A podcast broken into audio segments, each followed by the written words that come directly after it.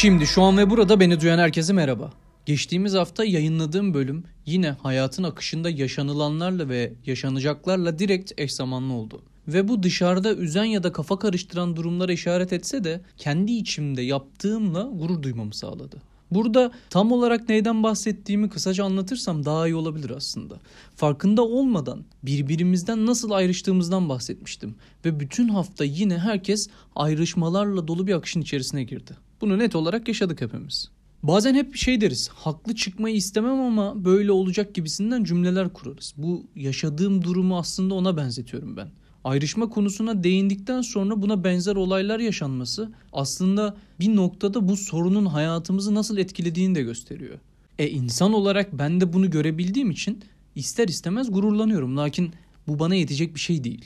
Ortada bir sorun var ve bu soruna dair çözümler üretip çözümlere dair de adım atmak gerektiğini hissediyorum. Kendi bilinçli değişim sürecim başladıktan sonra kurduğum cümlelerde, konuşmalarımda, sohbetlerimde sanki her şey mükemmelmiş gibi geliyor bazen karşı tarafa. Bunu özellikle tekrar tekrar anlatıyorum ki hem bilinmesini hem de insanların bu süreci gözünde ütopikleştirmemesini istiyorum. Bugün geldiğim yerde farkındalık, bilinç, çözüm odaklılık, dingin bir hayat, bolluk ve bereket içinde bir yaşam evet kesinlikle çok güzel ve yine kesinlikle şükredilesi. Ancak her şey hep mi böyleydi? Elbette hayır. Her şeyin böyle olmadığı alandan konuşmak istiyorum bugün ve bu alanın içerisinde var olan hatalarımdan bahsetmek istiyorum. Hatalarımdan bahsedeceğim dediğime göre hiç hata yapmadım demiyorum ki hatta insanı hataların büyüteceğini, olgunlaştıracağını, bazen hatalarla bilinç seviyesinin yükseleceğini savunurum. Hata ne demektir en sade haliyle? Bir şeyin öyle olduğunu, olması gerektiğini sanarsın ama öyle olmadığını anlarsın. Hata temelde budur. Anlamış olursun evet çünkü anlamış olmasaydın bu bir hata olmazdı. Halen farkında olmadığın bir yaşamın içerisinde devam ediyor olurdun.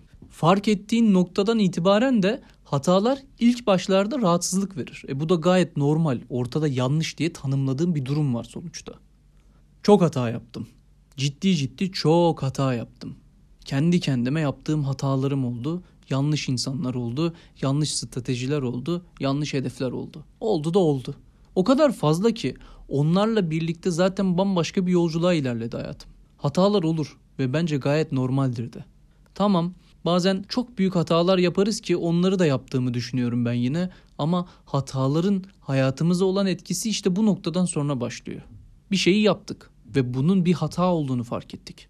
Sonra ne olacak? Neler yapacaksın? O sadece bir hata olarak kalacak mı? Ben bunu nasıl yaptım diye söylenecek misin?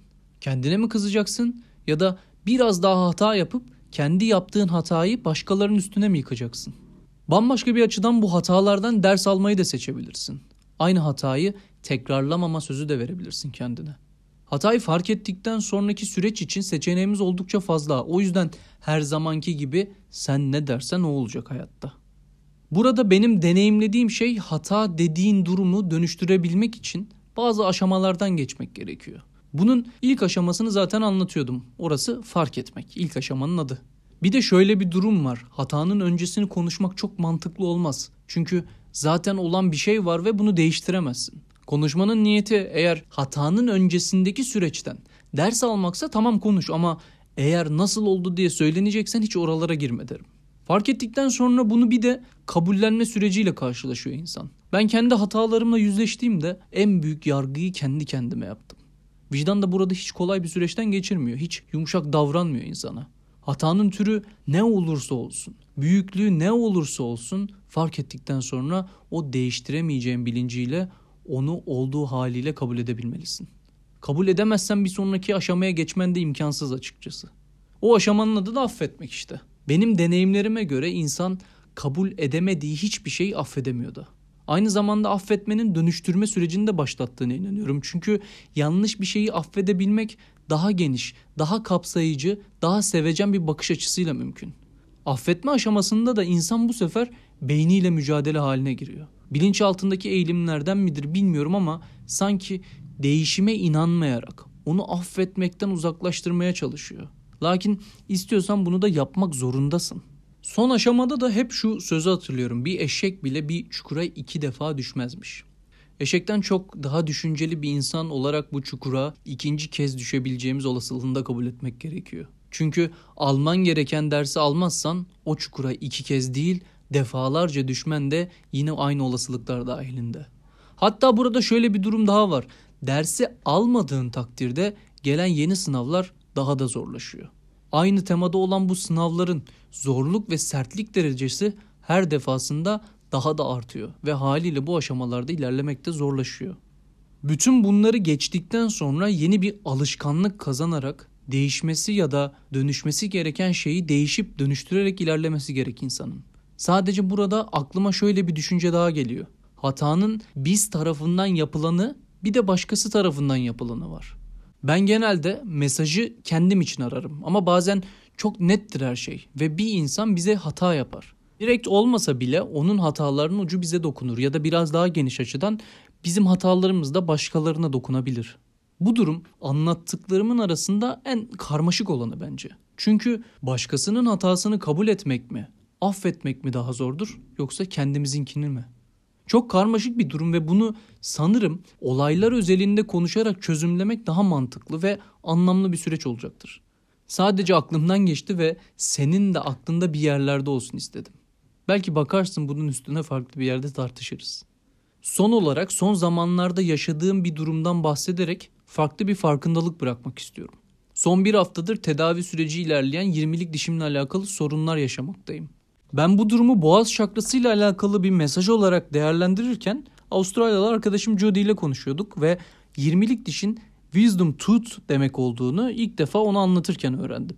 Wisdom bilgelik demek. Ve ben bu sağlık durumunun bilgelikle alakalı bir mesaj olabileceğini düşünürken yine aynı arkadaşım Judy o sırada bana 20'lik dişin yaşadığı problem gibi hayatın içerisinde kendine göre yer bulamamak gibi bir durumdan bahsetti.